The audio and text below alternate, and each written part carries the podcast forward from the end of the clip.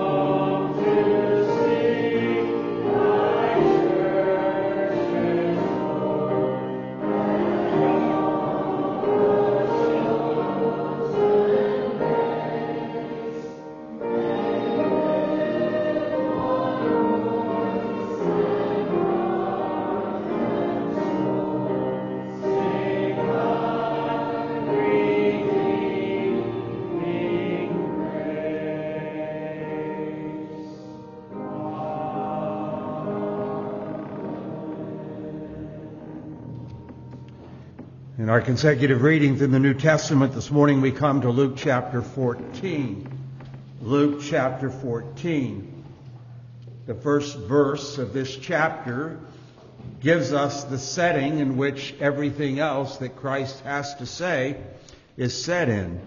We read there in verse 1 It happened that when he went into the house of one of the leaders of the Pharisees on the Sabbath to eat bread, they were watching him closely, trying to find a reason in which they could make an accusation against him. And what follows is our Lord addresses the proud. He then addresses the he starts with the religious, and then the proud, and then the wealthy, and then the presuming. So he addresses these four groups of people the religious, the proud, the wealthy, and the presuming ones. Follow as we read together this chapter. It happened that when he went into the house of one of the leaders of the Pharisees on the Sabbath to eat bread, they were watching him closely. And there in front of him was a man suffering from dropsy. And Jesus answered and spoke to the lawyers and the Pharisees, saying, Is it lawful to heal on the Sabbath or not? But they kept silent. And he took hold of him and healed him and sent him away. And he said to them, Which one of you will have a son or an ox fall into a well and will not immediately pull him out on the Sabbath day? And they could not make a reply to this. And he began speaking a parable to the invited guest, excuse me, when he noticed how they had been picking out the places of honor at the table, saying to them, when you're invited by someone to a wedding feast, do not take the place of honor, for someone more distinguished than you may have been invited by him. And he who invited you both will come and say to you, Give your place to this man. And then in disgrace you proceed to occupy the last place. But when you're invited, go and recline at the last place so that the one who has invited you comes, invited you comes, he may say to you, friend, move up higher. then you will have honor in the sight of all who are at the table with you. For everyone who exalts himself will be humbled, and he who humbles himself will be exalted. And he also went on to say to one who invited him, When you give a luncheon or a dinner, do not invite your friends or your brothers or your relatives or the rich neighbors. Otherwise, they may also invite you in return and that will be your repayment. But when you give a reception, invite the poor, the crippled, the lame, the blind, and you will be blessed, since they do not have the means to repay you, for you will be repaid at the resurrection of the righteous. When one of those who were reclining at the table with him heard this, he said to him, Blessed is everyone who will eat bread in the kingdom of God. But he said to him, a man was giving a big dinner, and he invited many. And at the dinner hour, he sent his slaves to say to those who had been invited, Come, for everything is ready now.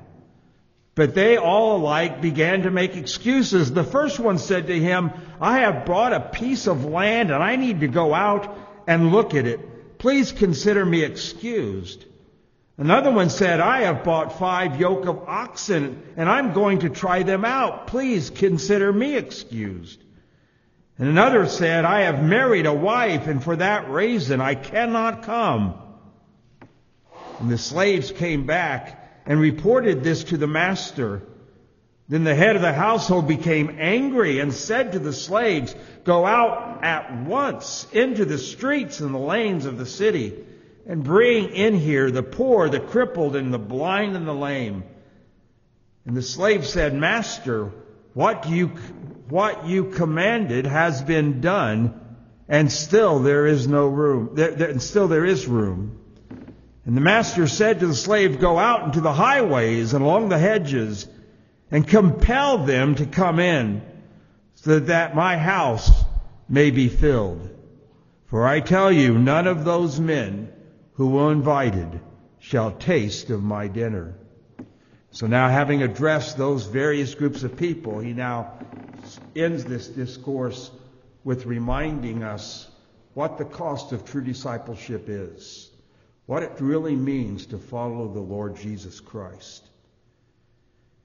Now the large crowd were going along with him, and he turned aside and said to them, If anyone comes to me and does not hate his own father and mother, wife, and hate his own father and mother, wife and children, and brother and sisters, yes, even his own life, cannot be my disciple. And whoever does not carry his own cross and come after me cannot be my disciple. For which of you, when he wants to build a tower, does not first sit down and calculate the cost to see if he has enough to complete it? Otherwise, when he has laid a foundation and is not able to finish, all who observe it begins to ridicule him, saying, This man began to build and was not able to finish. Or what king, when he sets out to meet another king in battle, will not first sit down and consider whether he is strong enough with 10,000 men to encounter the one coming against him with 20,000? Or else, while the other is still far away, he sends a delegation and asks for terms of peace. So then, none of you can be my disciples who does not give up all of his possessions. Therefore, salt is good. But even if salt becomes tasteless, with what will it, it be seasoned? It is useless either for the soil or for the manure pile. It is thrown out. He who has ears to hear, let him hear. Oh, may God bless the reading of His Word. Let us again seek our God together in prayer. And this morning we especially want to remember uh, Tom Kapir, who labors in the Far East for many years uh, but has been asked to leave the country of China and is now in uh, Thailand and um, is meeting with a group of men, training them for the ministry. So we want to pray for him. And then also we want to continue to pray for Pastor Jeff Smith, who's in Pakistan, uh, ministering for another week or two. And pray that God would bless and watch over him as well. Let us pray together.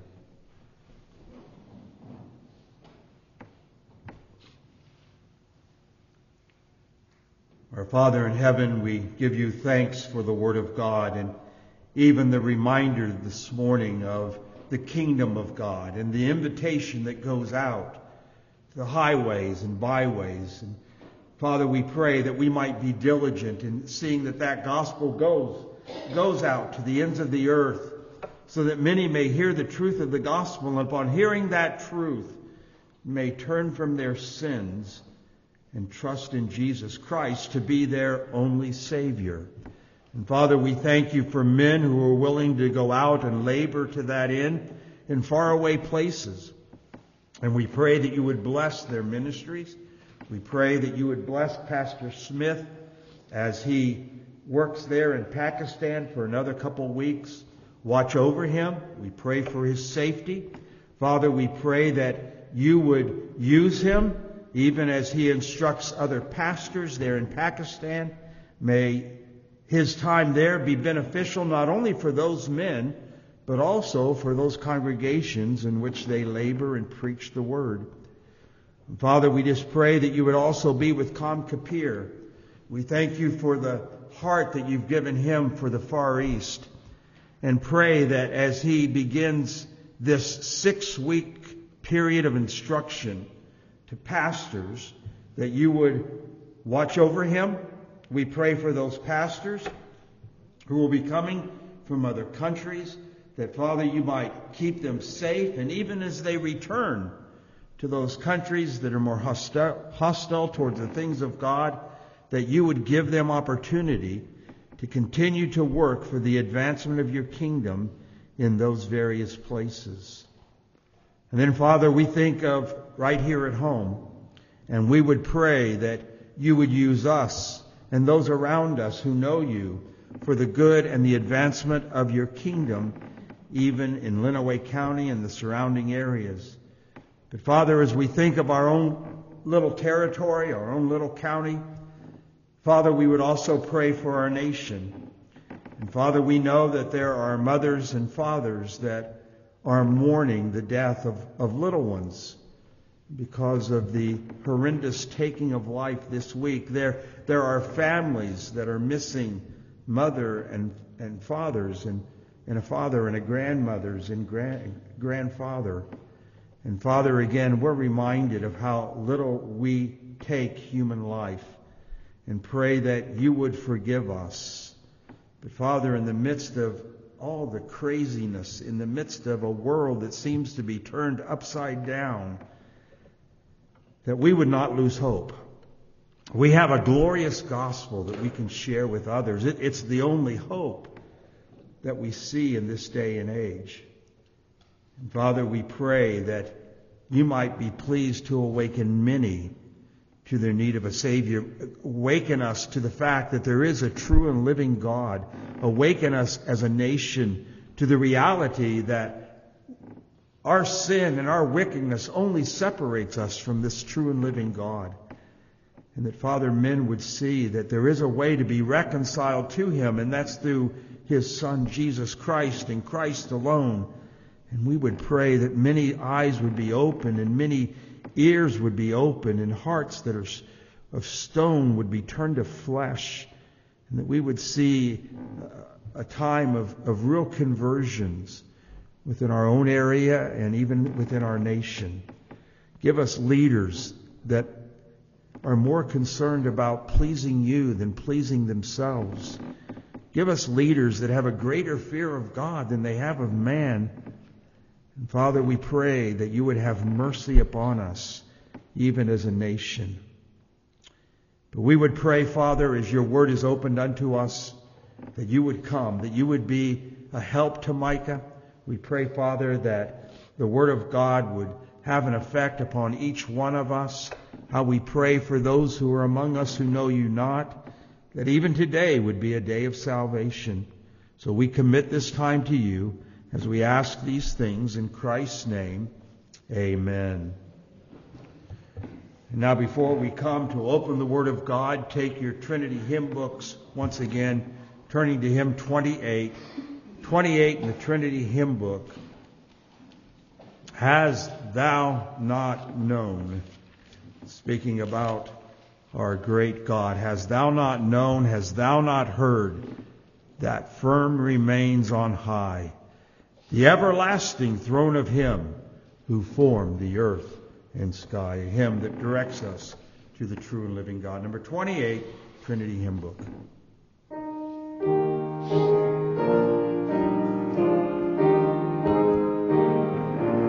Let's stand together as we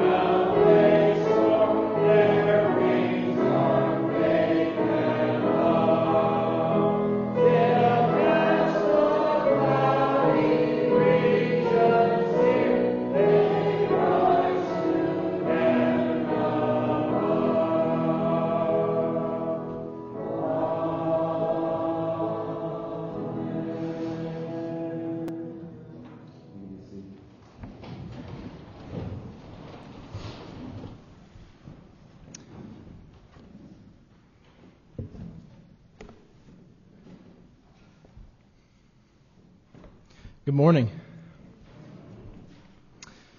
Will you uh, approach the throne in prayer with me before we begin? Heavenly Father, we uh, pray that your Spirit would help us. Lord Jesus, by what you've done on the cross, through your mighty intercession for us, I pray that you would assist us as we hear your word. I pray that you would lead our hearts to take hold of the horns of the altar and not let go until we've tasted of your presence among us. I pray that you would fill our minds with the greatness and the glory and the goodness of the God that we come here to worship today. I pray that you give us a sense of holy awe standing before his throne, being reconciled to you through your Son. We pray these things in the mighty name of the Lord Jesus. Amen. So, if you remember a couple of weeks ago, we started, or four weeks ago, we started a series through the attributes of God. The first message was intended to sort of give us a taste of where we were headed. And then the last one was to establish that there is a massive, unbreachable, and unbridgeable gulf between God and his creatures. We were setting up that creator creature distinction. Remember, we went to Exodus chapter 33 and 34, and we saw what Moses asked of God. Moses asked God, Show me your glory. And we saw why that was peculiar because Moses had already seen so much glory in his life. And we saw that what Moses was really asking was to see God as God sees himself and was to know God as God knows himself. He was asking for his finite mind to comprehend with greater depth the infinite God. We saw God's answer to Moses that you can't see my face, but I'll show you my back. And I'll proclaim my name before you, and I'll make all my goodness pass before you. And then we saw as God as Moses met with God on that mountain, he did do that. And the emphasis wasn't really on what Moses saw. The emphasis was on what Moses heard. He heard the name of the Lord, the name of Yahweh, that name by which God is said to be the, the I am that I am. Nothing else can compare to him. He's dependent on nothing to define him he proclaimed his name Yahweh before Moses. And then he enumerated a list of his attributes and saying, Because I'm condescending to you in love, because I'm condescending in covenant faithfulness to my people, you truly can know me. Look at my steadfast love, with which I forgive all of your sins, but make no mistake, I won't clear the guilty, visiting the iniquity of the fathers on the children and children's children to the third and the fourth generation. And we saw how that, that scene ends with Moses' face in the dust, worshiping the God that he'd just come into contact with. So, last message was on the incomprehensibility of God. What makes God different from us? And how can we approach this God that we can't comprehend? So, turning this week to the first formal attribute we need to look at the first thing that makes God different from us. These are called his incommunicable attributes. These attributes by which he distinguishes himself from any creature or from any created thing. Think about God's love. We can possess a sense of love, can't we? If you're married, I hope you do. We can possess a sense of justice. We live in a culture where we have laws and people who break those laws are supposed to be brought to justice before the, co- before the courts. So God expects his creatures to take part in some of his attributes in a creaturely way. We possess a sense of love, justice, truth, goodness, all of these things. But then there are, abs- there are attributes that absolutely and completely distinguish the Creator from the creature. And it's the first one of those attributes that we turn to today the attribute of his independence, his absolute, total self existence, by which he is all that he is, has all that he has, and does all that he does from himself alone, not in dependence on anything outside of himself. So turn with me in your Bibles to Isaiah chapter 40. Isaiah chapter 40, I think, uh, this section in Isaiah's prophecy really strikes at the heart of this attribute of God as God is distinguishing himself from the idols that Israel has given themselves to. But I want to start off before we read our text with an illustration. Let's suppose that Kelsey, my wife, asks me to take her paycheck to the bank and to deposit it tomorrow. And to, to make it even a little bit more important, let's say that I've been procrastinating about it for two weeks already. So she's very insistent. I need you to take this paycheck to the bank tomorrow and deposit it because we need that money in our account. And let's say, because she's so insistent, that I swear to her, I will do this. Maybe I even make an oath. Alarm bells should be going off in your heads, by the way, that we're not supposed to do that. but was what I did in making her an oath saying that, come what may, I will get this done. I promise you, I'm staking my integrity on it. Was that a wise thing to do? Think about that for a second in your mind. Is that a wise thing for creatures to do? What if the bank is closed tomorrow? What if I didn't know that the bank would be closed tomorrow because of a deficiency in my knowledge?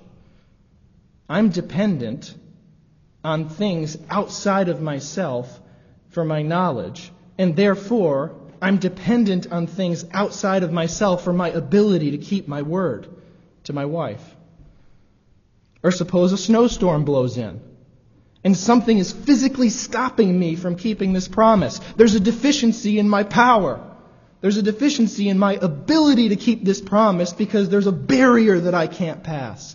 I'm dependent on things outside of myself for my ability and my strength to keep my promise to my wife. Or maybe this is even an even worse uh, example. Maybe I'm lazy. Maybe I have a deficiency in my love where I just don't keep my word. Or maybe I have a heart attack. So there's a deficiency in my ability to sustain my own life. Do you see the problem? My ability as a creature to keep my word to, um, to my wife or to anyone else is dependent on a whole list of variables that are outside of myself. As, as a creature, I am in every sense a dependent being. I didn't bring myself into existence. My parents under the providence of God, brought me into existence. I didn't cause myself to grow and to take the form that I have now. There was a whole list of variables, including nutrition, including all of the providential aspects in the way that God ordered my life, that made that the way it is now. I don't know anything that I know right now from myself. Think about our knowledge. We don't know anything that we know from ourselves. All of our knowledge is received from the outside, and therefore it's, it's finite and it's dependent. Do you see what I'm getting at here? As creatures, we are dependent in every way on an almost innumerable number of factors. And this is what ultimately distinguishes us. This is the first thing that distinguishes us from God. This is the first incommunicable attribute because all of those dependencies that we have, God says, I have none of it. And that's what we're going to see in Isaiah chapter 40 today. But it's really from the first pages of Scripture. God is not like us. And the idols that we fashion, according to Isaiah chapter 40, are not the, the idols that we fashion in our own image are ultimately different from the true and the living God. Let's read Isaiah chapter 40, verses 9 through 20. starting in verse 9.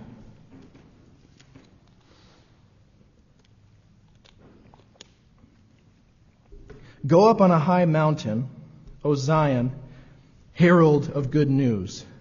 Lift up your voice with strength, O Jerusalem, herald of good news. Lift it up, fear not. Say to the cities of Judah, Behold your God. Behold, the Lord God comes with might. His arm rules for him. Behold, his reward is with him, and his recompense is before him. He will tend his flock like a shepherd. He will gather the lambs in his arms. He will carry them in his bosom. He will gently lead those that are with young. So this is a salvific context. God is promising to his people that he will save them. Verse 12 Who has measured the waters in the hollow of his hand, and marked off the heavens with a span, and closed the dust of the earth in a measure, and weighed the mountains in scales and the hills in a balance? Who has measured the Spirit of the Lord, or what man shows him his counsel? Whom did he consult, and who made him understand? Who taught him the path of justice, and taught him knowledge, and showed him the way of understanding? Behold, the nations are like a drop from a bucket, and are accounted as the dust on the scales. Behold, he takes up the coastlands like fine dust. Lebanon would not suffice for fuel, nor are its beasts enough for a burnt offering. All the nations are as nothing before him.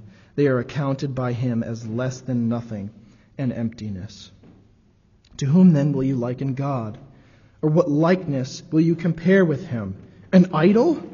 A craftsman casts it, and a goldsmith overlays it with gold and casts for it silver chains.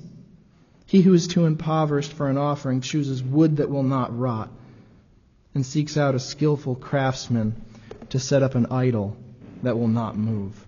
So, like I said after verse 11, notice the salvific context that Isaiah is speaking in. Isaiah is speaking in the context of certain judgment. He's just gotten done in chapter 39 prophesying and foreshadowing the destruction of Jerusalem by Babylon. He's prophesying the horrible and intense judgment on the people of God that will bring them into exile. But now, in this prophecy, he's turning a corner. He's turning a corner toward the salvation that is there for God's people in the future. After he brings them out of exile, he's prophesying a new exodus in which God will bring his people not only out of bondage to other nations, but out of spiritual bondage to sin and death and the devil as well. Ultimately, that's all wrapped up in this context in which Isaiah is prophesying. On the heels of certain judgment, this prophecy of Isaiah turns a corner and he looks ahead to a day of salvation by the arm of Yahweh. And this chapter begins with the announcement of salvation. Look at verse 9. Go up on a high mountain O Zion, herald of good news. And what are, you, what are they supposed to say? Behold your God. Verse 10, the Lord comes with might. His arm rules for him. Verse 11, he will tend his flock. He will gather. He will carry. This is an announcement of salvation that ultimately is meant to communicate a message about the nature of their God and the nature of false gods. The picture here, like I said, is of a new exodus. The Lord taking his people out of bondage and leading them to the promised land. Uh, take a look at verses, at chapter 40, verses 3 through 5, really quickly, because we get this, uh, we get this sense even more in those verses. A voice cries, In the wilderness, prepare the way of the Lord. Make straight in the desert a highway for our God. Every valley shall be lifted up, and every mountain and hill will be made low. The uneven ground shall become level, and the rough places a plain. And the glory of the Lord shall be revealed. All flesh will see it together. The mouth of the Lord has spoken. So he's speaking of the valleys being lifted up and the mountains and the hills being, being made low. He's talking about the rough terrain becoming a clear path for the children of Israel to come out of exile and into the presence of God. And like I said, the reason for this promised salvation is that so, like in verse 9, like verse 9 says, Behold your God, that God might display his glory amongst the nations once again. So there's a message being communicated about the nature of God. But the problem in this text, the problem underlying this prophecy, and the reason that they're going to go into exile to Babylon in the first place, is because his people have trusted both in idols and in other nations to save them. So, in order to make, or so, in order that all the nations might behold him in his glory, he begins to make a mockery of the false gods. And that's what Isaiah uh, chapters 40 through 45 are, are called by many theologians. A lot of theologians call Isaiah chapter 40 through 45 the trial of the false gods. It's as if Yahweh, the true and living God, is entering the courtroom and he's going to bring, bring charges against all the idols who have claimed to ascend his throne. And not only is he the judge, but he is also acting in this text as the prosecuting attorney. He's going to list a series of questions in which their faultiness as idols and creatures is exposed. But what I want us to see is that the key way that God exists that none of these idols do. The key way that the true God exists that none of his creatures do is the fact that he is the independent creator of all things, and they are dependent beings in every sense of the word. He is, in verses 12 through 14, he is independent in his attributes. Verse 12. Read it with me. Who has measured the waters in the hollow of his hand, and marked off the heavens with a span? Who has enclosed the dust of the earth in a measure, and weighed the mountains in scales, and the hills in a balance? Who has measured the Spirit of the Lord? Or what man shows him his counsel? Whom did he consult, and who made him understand? Who taught him the path of justice, and taught him knowledge? Who showed him the way of understanding? So he's, what he's doing is exalting his own power and wisdom against that of any creature. But he does it in a way that shows that no creature has taught anything to the Lord. Look at verse 13. Who has measured the Spirit of the Lord? Or what man shows him his counsel? That word measured there really means to direct. It's as if you were going to come into the counsel of the Lord and say, no, you should go this way and not go that way. The point here is that God, in his creative work, in God in his redemptive work for his people has not learned that wisdom in order to do that uh, from anything outside of himself. God's knowledge, like all of his other attributes, is underived. God's knowledge, compared against ours, is much different. Go back to that illustration that I gave at the beginning. Our knowledge comes from outside of ourselves. We learn things. This is the God who has never learned anything. No one has measured the Spirit of the Lord or directed the Spirit of the Lord. No man has showed him his counsel. He didn't consult anyone when he sought to create the earth. He didn't, no one made him understand. No one taught him the path of justice.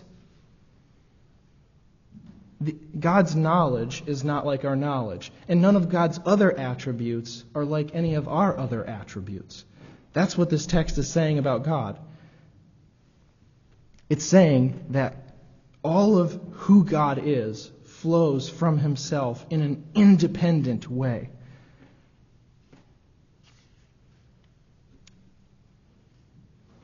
And as creatures, even apart from our sins, we are needy and dependent on so many factors outside of our control for our existence and our attributes we, as creatures, act out of necessity. The, the things that we do, we do in, in large part because we have to do them. If I'm going to survive, I have to go out and get food for my family, and we have to go seek shelter. As creatures, we do what we do out of necessity because we have to. But because God is the independent one, He doesn't act like this. He doesn't have His life like this. Uh, I want to read to you a, a portion of the Second London Confession that, that illustrates this, I think, perfectly. And it's, it's really dense, but, but pay attention to the words here. Second London Confession, chapter 2, paragraph 2. God, having all life, glory, goodness, and blessedness in and of himself, is alone in and unto himself all sufficient, not standing in need of any creature which he hath made, nor deriving any glory from them, but only manifesting his own glory in, by, unto, and upon him. He is the alone fountain of all being, of whom, through whom, and to whom are all things. And he hath most sovereign dominion over all creatures to do by them, for them, or upon them whatsoever he pleases.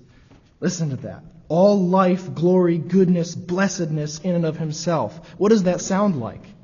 That sounds like verses 13 and 14, where he doesn't learn anything from something outside of himself. He possesses it because he himself is the I am.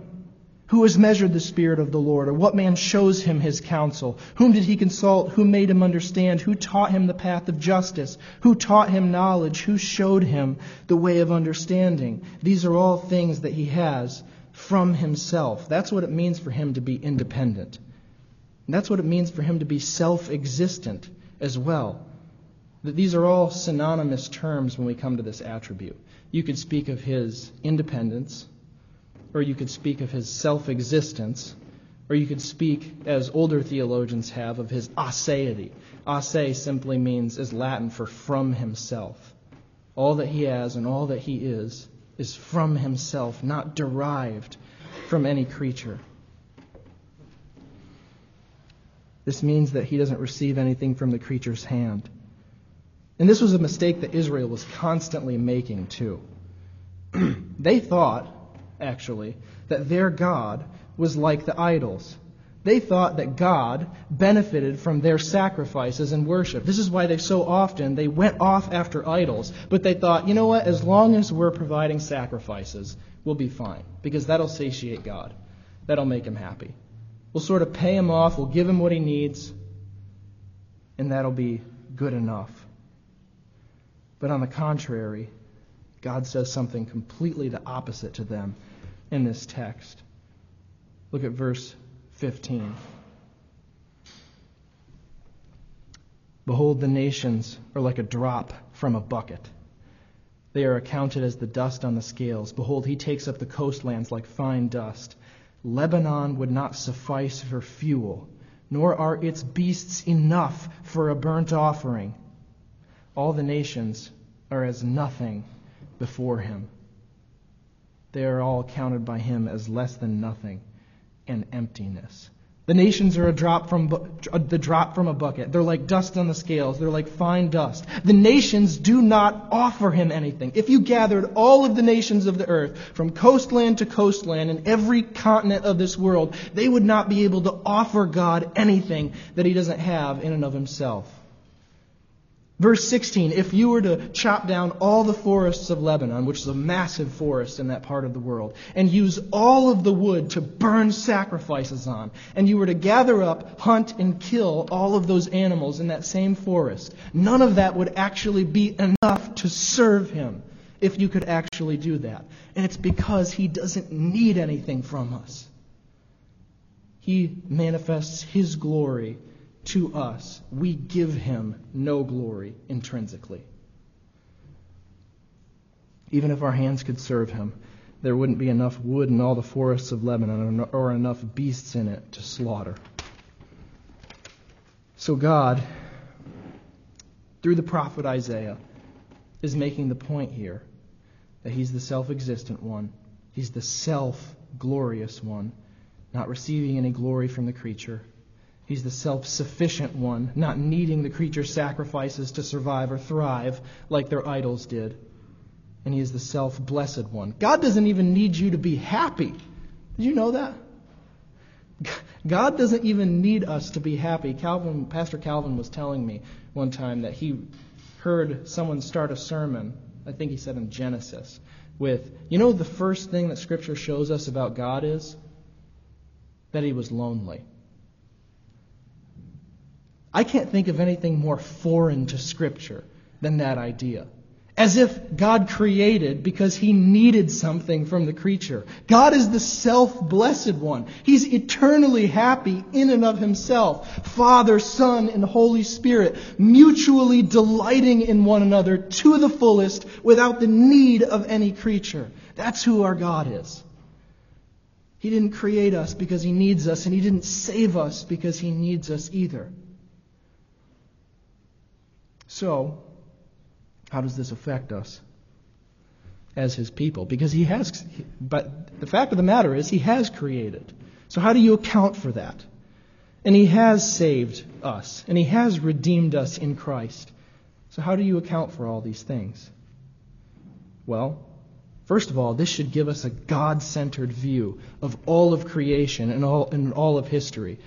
It decenters us and it puts God on the throne. Turn with me to Romans chapter 11, verses, uh, verse 31. And we're going to be jumping around a lot in this series through the whole, through the whole of Scripture. But uh, it's kind of of necessity because the way that Scripture speaks to us about God, and the way God has revealed himself in the Scriptures, God hasn't given us a systematic theology textbook that just lists things about him. What he's done is he's acted in history. He's acted to create and save and redeem, and he's manifested his glory. And then those actions have, under the inspiration of the Holy Spirit, been recorded in the Scriptures. So we have to plumb all of Scripture together if we're going to see this God for who he is. But what Romans chapter 11, uh, Romans chapter 11, verse 31. Actually, we can do, uh, actually, it's verse 36, but we're going to read verses uh, 33 through 36. This is the Apostle Paul speaking about how God has used the nation of Israel in the rejection of Christ to bring the gospel to the Gentiles, and how he's made one new olive tree out of a people that were formerly uh, that were formerly, formerly separated. Look at verse 33. Paul is exulting in who God is. Oh, the depth of the riches of the wisdom and the knowledge of God. How unsearchable are his judgments and how inscrutable are his ways. For who has known the mind of the Lord or who has been his counselor? He's quoting Isaiah chapter 40 that we just came from. Who has been his counselor? Or who has given a gift to him that he might be repaid? For from him, through him, and to him are all things. To him be the glory forever and ever. Amen. So, what does this doctrine of God's independence, aseity, his sov- which leads to his sovereignty, do? That ultimately it brings him glory through everything that he does in the history of mankind. Every action that is taken in history was decreed by the counsel of this living God. And all things that happen in creation and history are ultimately from him. And not only that, but the salvation that he's accomplished for his people that is at the center of history is through him. Through his own strong arm, he saved us. It doesn't just come from him as an outside source, but providentially, he himself accomplishes it.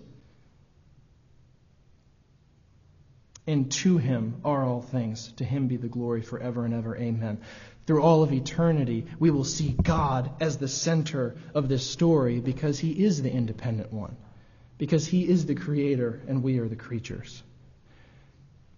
But not only does this give us a God centered view of creation and history, this gives us a God centered view of His decree and His eternal counsel. Turn with, to me, with me to Ephesians chapter 1.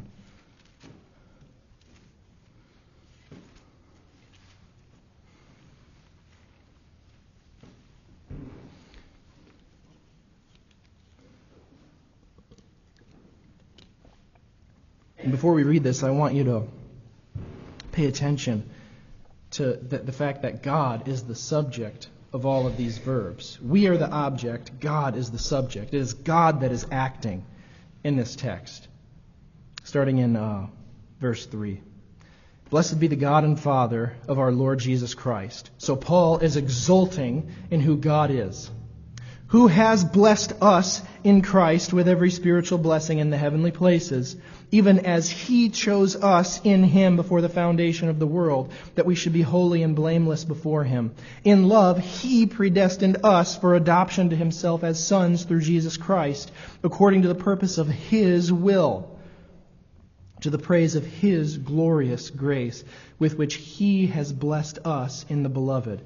In Him we have redemption through His blood, the forgiveness of our trespasses, according to the riches of His grace, which He lavished upon us in all wisdom and insight, making known to us the mystery of His will, according to His purpose, which He set forth in Christ as a plan for the fullness of time, to unite all things in Him, things in heaven and things on earth. So Paul sees all of history as God uniting all things in Christ. Christ, the, the, Son of God, stepping into human history, born of a virgin, living sinlessly, dying vicariously, rising victoriously, and ascending triumphantly, is the center of all of history to Paul.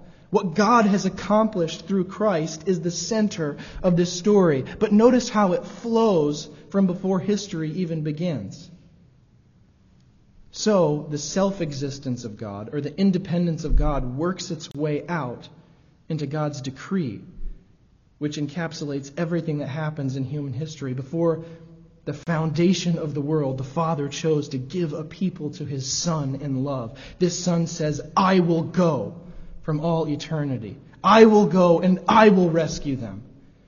And because of that, it will redound to his glory for all of eternity. But look at these verbs. Verse 4, he chose. Verse 5, he predestined. Verse 6, he has blessed. Verse 8, his riches, which he lavished. Verse 9, his will, his purpose, which he set forth. Notice how he is the source of all of these things. What does that sound like? Well, it sounds like what we just read from the Second London Confession. He makes his own glory known to and by and through the creatures. He doesn't receive anything from us. Rather, he lavishes all of his goodness on us as created beings, fallen beings, and now redeemed beings in his Son. So, ultimately, God's independence means that He did not create us or redeem us to fill some lack in Himself. He has come to us and He's redeemed us in Christ to cause His own infinite fountain of glory, goodness, and blessedness to overflow onto His creation. That's why God has done what He's done in the way that He's done it. It's because of who He is. And that's what we're going to see throughout this series. God's actions in history, in the way that God reveals himself, is ultimately leading us up and into who he is in and of himself. What God reveals about himself in creation and in redemption is true, even though it's partial and we can't stare into the full glory of God as Moses desired. What he reveals about himself by creating us and redeeming us is true revelation of himself and we truly come to know him through it. And no more or nowhere is that more clear than in the coming of his son and all that has been accomplished in Christ for us. So that's what I want us to see about our God today. That he ultimately is not like us. We are frail. We are weak. Our knowledge is limited because it's dependent. Our power is limited because it's dependent on all sorts of things outside of ourselves. God is unbounded in all of his attributes because he himself is the source of all of them. He doesn't need us, but he's been pleased to make himself known to us. Let's pray together. Heavenly Father, we just uh, we delight in who you are for us. We delight in who you are for us in your Son. We thank you for sending your Son into this world to redeem us. We thank you that we can have a right relationship with you and to know you as you are because of him. I pray that we would uh, delight in Christ more as a people together. I pray that we would treasure Christ more. I pray that we would be more obedient to him, as the, script, as the scripture reading today said, that we would count the cost of what it means to be disciples of Jesus. That out of true faith and out of true trust in a converted heart and a regenerate soul, we would truly love Him above anything else, and we would consider Him to be more precious to us than even our closest family. I pray that you would work these things in our hearts. I pray that we would stand in awe of your majesty together. I pray these things in Jesus' name. Amen.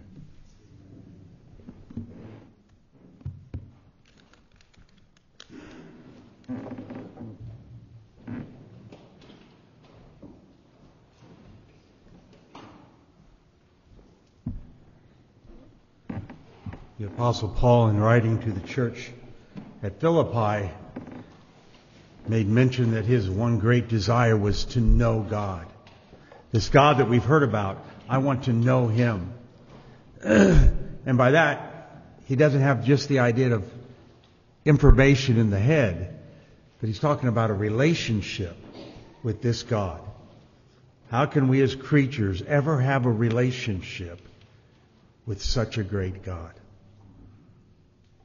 And the wonderful thing is God's provided a way through his son Jesus Christ so that we can say we know him. We have a relationship with him. And so I trust that that you might know him through his son Jesus Christ. In closing, let's take the hymns of grace. Hymns of grace. Number 5, how great thou art number five in the hymns of grace.